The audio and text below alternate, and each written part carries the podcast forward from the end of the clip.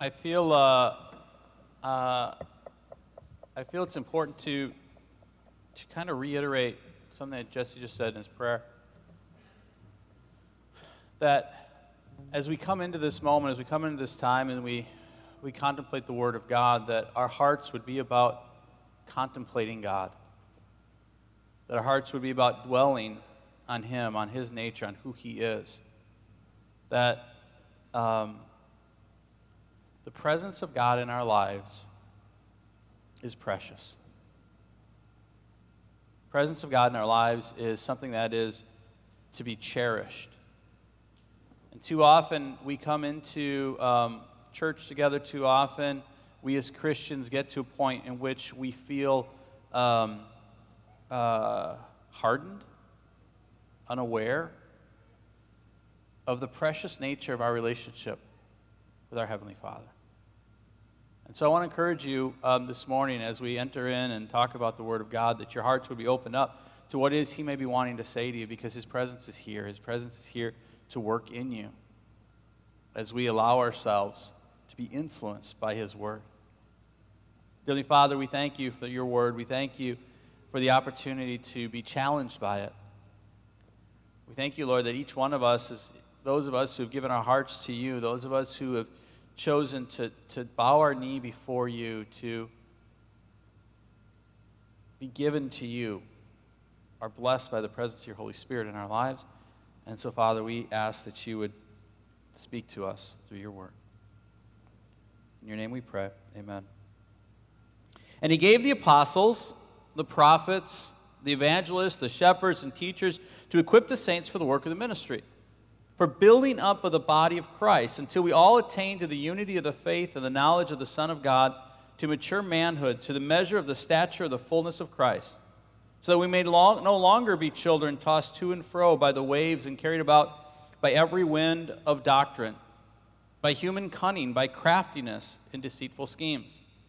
Rather, speaking the truth in love, we are to grow up in every way into Him who is the head in Christ, from whom the whole body, joined and held together, by every joint with which it is equipped, when each part is working properly, it makes the body grow so that it builds itself up in love. We are coming back to a series we began a few weeks ago while we were uh, solely online. It was, uh, it was a series that we started uh, while we were still all kind of separated. And um, the title of the series is Do the Work. And in this series, we are looking at what it takes to build up the church, what it takes to perfect the church, as it says here, to bring it to completion and make, make it whole, what it takes to mature the church. Now, this is an interesting question, isn't it? All of us, as we live in the church, as we're part of the church, as we're part of the body of Christ, this idea of what it takes to be healthy, what it takes to be mature, what it takes to grow is something that's always kind of in the background of our thoughts as we're part of a church, right? How many of you want to be a part of a, of a healthy church? How many of you are going, I'd prefer to be a part of an unhealthy church? That's what I'm looking for, right? So, for all of us, there's an underlying motivation to say, I want to be a part of a church that's healthy. I want to be a part of a church that's maturing and that's growing. What does it take to mature the church? What does it take to be a healthy church? This, I think, is a, is a really good clarification. When I read this passage, it's this, it's this great recalibration of our view of what it takes to be a healthy church. What does it take for the church of Christ to be healthy? What, what is it that builds up the body of Christ? What is it that makes the church mature? I said the first week of this series, um, and, and I want you to have this in the back of your mind as we, as we come back to this series. I said the first week that I can remember it in a previous incarnation of my life when I was involved in sales. I can remember hearing repeatedly over and over again whenever I go to sales meetings, whenever I go to sales seminars. And they would say to me, the, the, the, the key to your success is planning your work and then working your plan. How many of you ever heard that before in your business world? Key to your success is, is planning your work and then work your plan. I said when we started this series that I really believe that this passage gives us the Holy Spirit's plan for the success of the church, for the health of the church, for the maturing of the church. And so we have to commit ourselves to working this plan. And what is the plan? It's really important as we have this conversation that we highlight how this plan works. As I read this, it does start with what we would understand as ministers.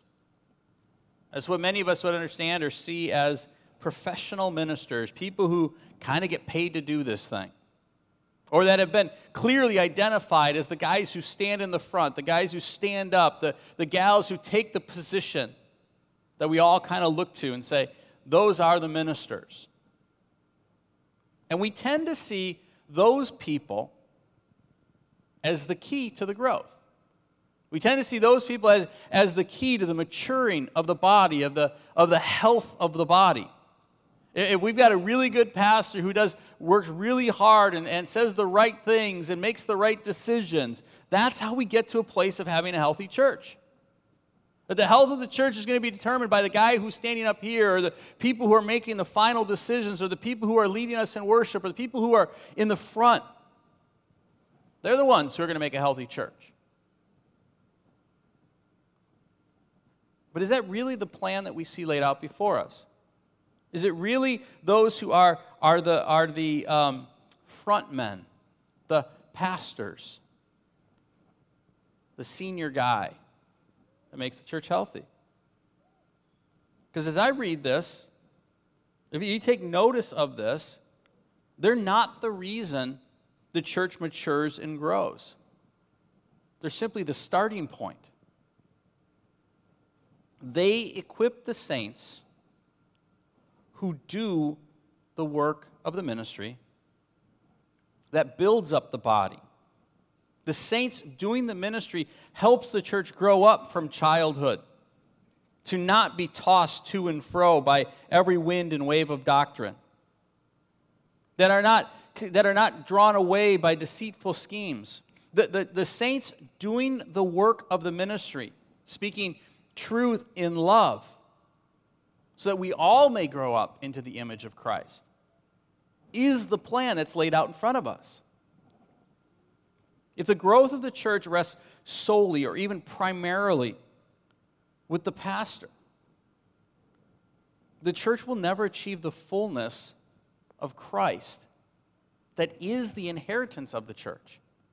That's the declaration that's here. He's saying, listen, what we're trying to get you to what we, what we want to accomplish, what it means to be healthy, is we want you to have the fullness of Christ alive in you. We want a church that is growing towards the image of Jesus Christ. And he says the plan is the pastors, the evangelists, the, the prophets, the teachers, they, they, they help. They, they, they, they, they, they bring healing to, is really what that word is. When when it, when it talks about the building up of the saints, when it talks about, build, when it talks about the, the, the, the pastors equipping the saints, it's really talking about bringing healing to the saints who then do the work of the ministry that bring us to this maturity. Because that is the plan, that, because that is the plan that's laid out in front of us that we're supposed to be working, that, that pastors, that teachers, that evangelists equip the saints to do the work of the ministry we have to work that plan. I asked you guys the question earlier how many people want to be a part of a healthy church? Well, here's our plan it takes the saints to do the work of the ministry, it, takes the saints to, to intercede in prayer. It takes the saints to encourage the struggling. It takes the saints to reach out to the lost and the hurting. It takes the saints to speak truth in love. It takes the saints to illuminate the Word of God. It takes the saints. You can't see your participation in church the way you see your participation in, a the- in going to a theater or going to a sporting event or even in a school setting. You can't come here and sit and watch and think that attentive listening and enthusiastic singing is enough. Church is not a spectator sport. Now, as I say this, I, want you to think about your approach to church. I, I want you to, to, to sincerely examine. This is why I, I felt led of the Holy Spirit to pray at the very beginning that we would, that we would open ourselves up, that we would, that we would really examine ourselves. I want to invite you to really look at your own heart and at your own life and the way in which you engage as a member of the body of Christ. It takes the saints to do the work of the ministry. It takes the saints. It's even in that word that's used here that we, we have to draw a great deal of inspiration and responsibility for the spiritual development of both ourselves and of others. Paul chooses the word saints here for a reason. Or more accurately, he, he chose the word hagios for a reason. Hagios literally means set apart or sanctified for a special purpose. Now, hear that idea set apart, sanctified for a special purpose. How many of you rejoice in the reality that when the Bible says saints, it's talking about you? Right? I don't know about you, but when I sit and I think about that, I'm like, man, it's not the, the label saint isn't isn't isn't set apart for Saint Francis, right? Or Saint Michael, or these people who we, who we look to have done these amazing things. And when the Word of God talks about saints, He's talking about us. How many of you rejoice in the fact that you have been set apart? We as Christians love that idea. We rejoice in that idea. How many of you are glad that you've been set apart by the grace of Jesus Christ in your life? How many are glad of that? We have been set apart. The Word of God says we are saints in that nature. We have been set apart by what Jesus Christ has done in us. But the idea that is expressed in the word hagios, in the word translated as saint, is it doesn't stop with the idea that you've been set apart. It says you have been set apart for a special purpose. You can't separate these two ideas. Yes, you were set apart. This, this idea should give you echoes of, of, of the last two weeks as I taught on the concept of the world. It should, it should bring your mind back to that. You have been set apart. You've been set apart from what? What have we been set apart from? Now, now as I said, we, you've been set apart. Do you rejoice in that? Do you take joy in the fact that you've been set apart? Well, what have you been set apart from? Remember Jesus' words in John chapter 15?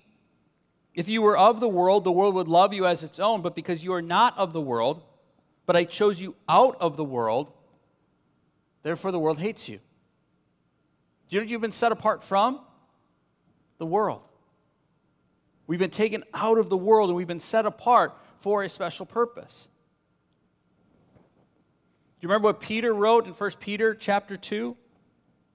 One of the great passages that, that I think for most believers, your, your heart rises up with the concept of our being set apart when he said, But you are a chosen race, a, a, royal priesthood, a, a holy nation, a people for his own possession, that you may proclaim the excellencies of him who called you out where we've been set apart from, called you out of darkness into a marvelous light. Once you were not a people, but now you are God's people. Once you had not received mercy, but now you have received mercy. When we talk about us being set apart, when we talk about us being called out, doesn't that verse get you excited? You have been set apart. You've been called out of darkness into a marvelous light. You once weren't a people, but now you're people because you didn't have the mercy of God. Now you have the mercy of God. He sets us apart fully and completely. As Romans 8:30 says, so those whom God set apart he called, and those he called he put right with himself, and he shared glory with them. We see that. We re- rejoice in that. We love that. But he set us apart for a purpose. We are saints, set apart for a special purpose. What is that purpose? Why? Why are we set apart? Now, I want you to take a few moments to rest on that. Why did he save you? This is a question that gets to the very heart of our salvation.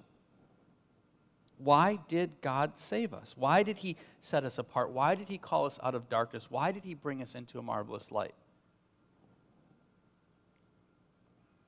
There, I, there are, I believe, two fundamental reasons God set us apart. And they're both revealed, I think, in Ephesians chapter 2. Now, I want to remind you, Ephesians chapter 2 is just two chapters before what we open the service with in Ephesians chapter 4. And so you got to remember these things are all kind of tied together, all connected one with another. He, he sat, Paul sat down and wrote this letter to the church of Ephesus, and it's a letter. It's not broken up. It's not like, well, here's an idea, here's an idea, here's an idea broken up by chapters. He's coming through and he's saying, this is what you got to understand about what it means to be the church. And so Ephesians chapter 2, starting in verse 4, he says, But God, being rich in mercy, because of the great love with which he loved us, even when we were dead in our trespasses, made us alive together with Christ. By grace you have been saved, and raised us up with him, and seated us with him in heavenly places with Christ Jesus, so that in the coming ages he might show the immeasurable riches of his grace in kindness towards us in Christ Jesus. Now, stop there because that's your first answer. Why did he set us apart? Why are you saved? So that he might show the immeasurable riches of his grace in kindness towards us in Christ Jesus. What is the reason that is revealed here? What is the reason why he saved you? Why he set you apart? To reveal his nature.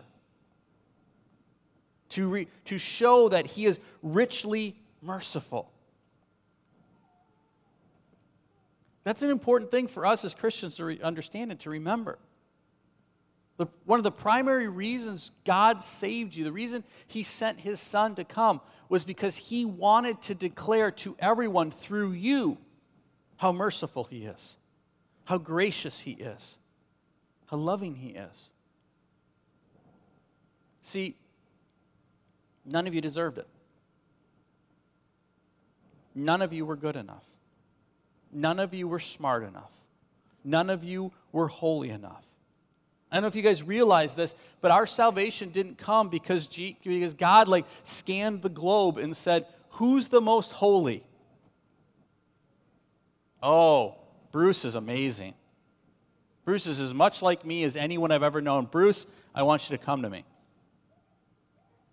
The whole idea behind this, the whole concept behind this was so that God, by saving you, would show how merciful and gracious He is by looking at you and saying, You don't deserve this. You, you, you're, you're steeped in your sin, you're steeped in your darkness, but I have called you out. I called you out of darkness into a marvelous light. I, I set you apart. And I want you to be able to be the declaration of my grace and my mercy. How many of you reflect on the life you had, or the life you have, or the person you are, and you sit and you say, I am a declaration of the mercy of God. I promise you that. This was Paul's declaration about himself, right? He said, I was the chiefest of sinners.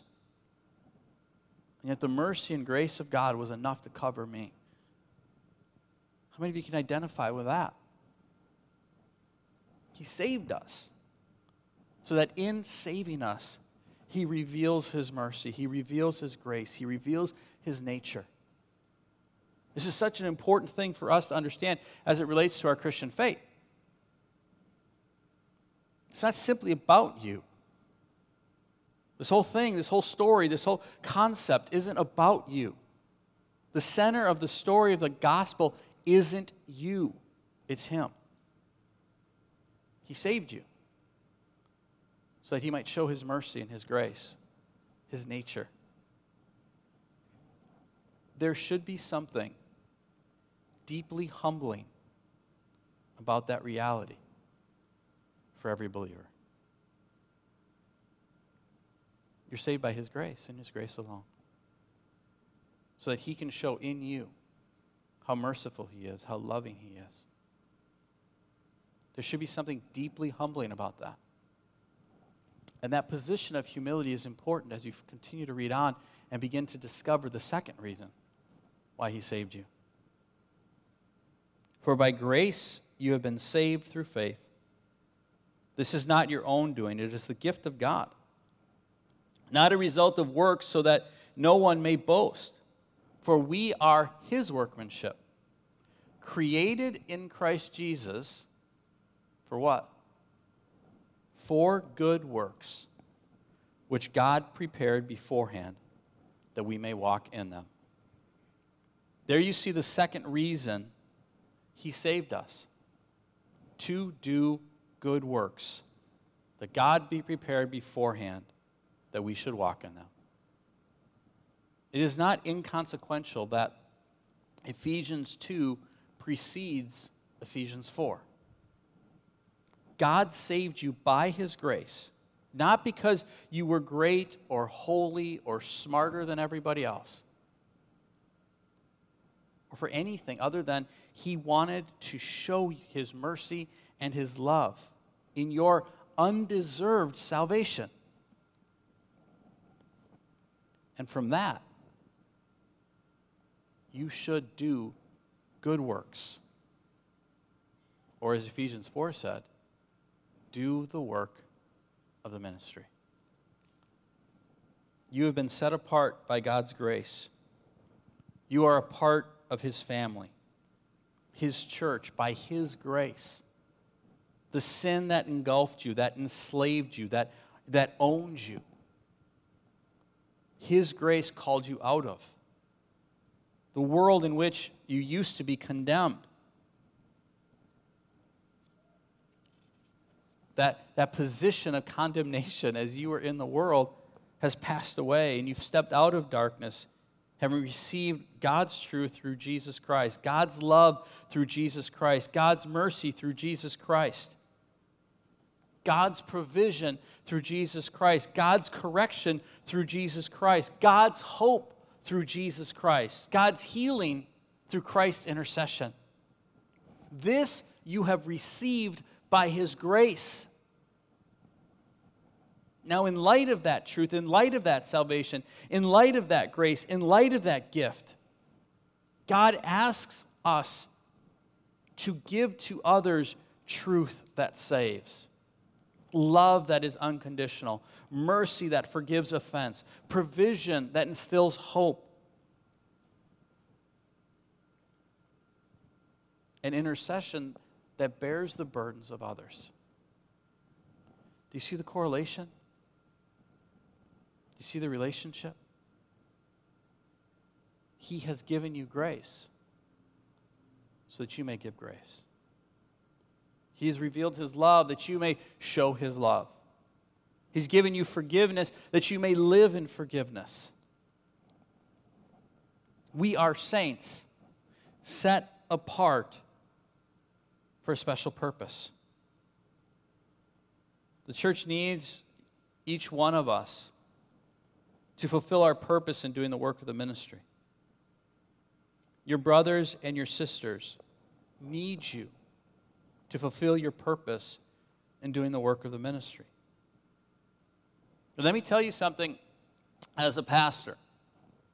As someone who's done this for a lot of years, as somebody who's taken upon himself the, the, the, the, the burden of seeing growth in people, to see development in people, that, that has spent hours praying for e- e- many of you individually who have spent hours contemplating and thinking about what can, we, what can I do to get them to grow in Christ, to know Jesus, to, to, to be in a place in which they're coming to maturity and they're overcoming the things that are burdening them.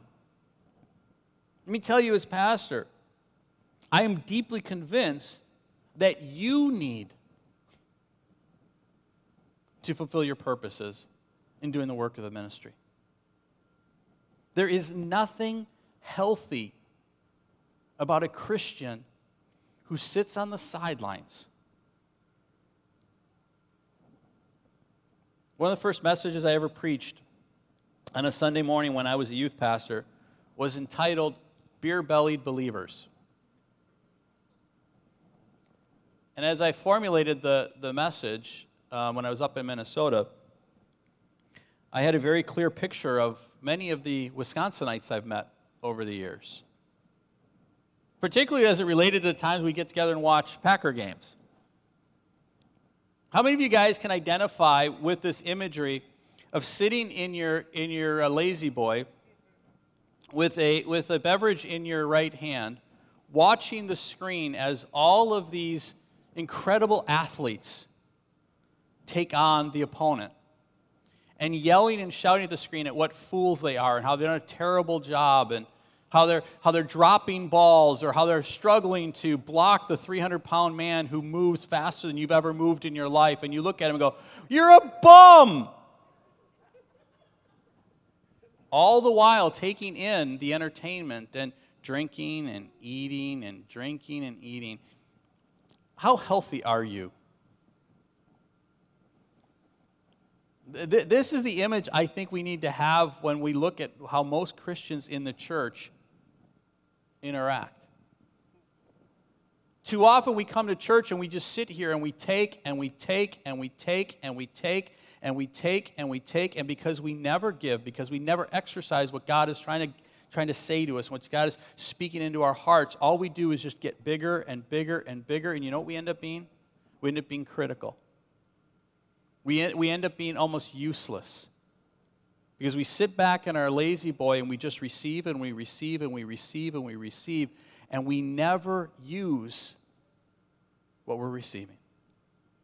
We, we, we never fulfill the calling that God has for us. He set us apart for a special purpose, and that p- purpose is to do the work of the ministry. We have been given an amazing gift. We've been given the free gift of salvation, revealing the grace of God in a mind blowing way. Now, fulfill the purpose of your salvation by doing the work of the ministry. Teach the truth of God's word to all that you come in contact with. Love in a tangible way the brothers and sisters around you. Serve the needs of your church. Minister mercy as an expression of the mercy that has transformed you. Provide for those who are lacking. Do the work of the ministry. I really believe we, we need that now, maybe more than ever. We, li- we live in a world that needs to see the church being the church. One last thought before we close. I want you to see the unique depths of this calling. The word translated as ministry in the phrase do the work of the ministry is the word diakonia. It's basically where we get our, our, our, our word deacon from. And I, and I want you to hear a commentator's illumination on the word. The word diakonia necessarily involved dependence, submission, and constraints of time and freedom. It really, it in effect meant a slave, a servant. The Greeks regarded diakonia as degrading and dishonorable. Service for the public good was honored, but voluntary giving of oneself in service to one's fellow man is alien to the Greek thought. The highest goal before man was development of his own personality. Sounds familiar, doesn't it? Sounds a lot like what we see in, in our modern world, doesn't it? Even amongst the Jews, the idea was foreign. Judaism adopted a philosophy of service not unlike that of the Greeks. If service was rendered at all, it was done as an act of social obligation or as an act to those more worthy. The view of service embraced by the Greeks and the Jews reflected the natural heart of man which is why it reflects our modern views. As much as our society will, will feign to talk of service and sacrifice, it doesn't take much. There's not much surface you have to scratch below to realize it's just a facade. Most of the service and sacrifice that they speak of really ultimately is about serving themselves. It's what gets me where I need to get to or gets me what I really ultimately want. Whether it's people thinking more highly of myself or, or, or me getting another position. There is no Christ like servanthood, slavery for the good of others. This is why the Lord's example and teaching stand out, I think, in such brilliant contrast. By our Lord's own testimony, the Son of Man did not come to be diakonia, but to diakonia, and to give his life a ransom for many. It's not a simple willingness to serve others, but a willingness to submit oneself, to give, emptying of yourself for the good of others. This is what we were saved to. This is what we were called out for. We are called to serve, to minister. Diaconia is modeled uh, uh, on the pattern and the command of Jesus Christ. And it represents the practical outworking of God's love, especially towards fellow believers. As someone once said, doing the work of the ministry is not the activity of an elite class, but the mutual caring of a band of brothers. We're his church. We've been called out for a purpose. And so each one of us in this moment have to ask ourselves whether or not we've simply taken advantage of the grace and the mercy Rejoice in the fact that we've been called out of darkness into a marvelous light, been, been, been moved by the fact that He cared enough about me, that He loved me enough, that He had enough mercy and grace towards me that I get to enjoy the pleasure of His presence in my life. And we've simply sat and said, I love to take it in, I love to take it in, I love to take it in. But we've refused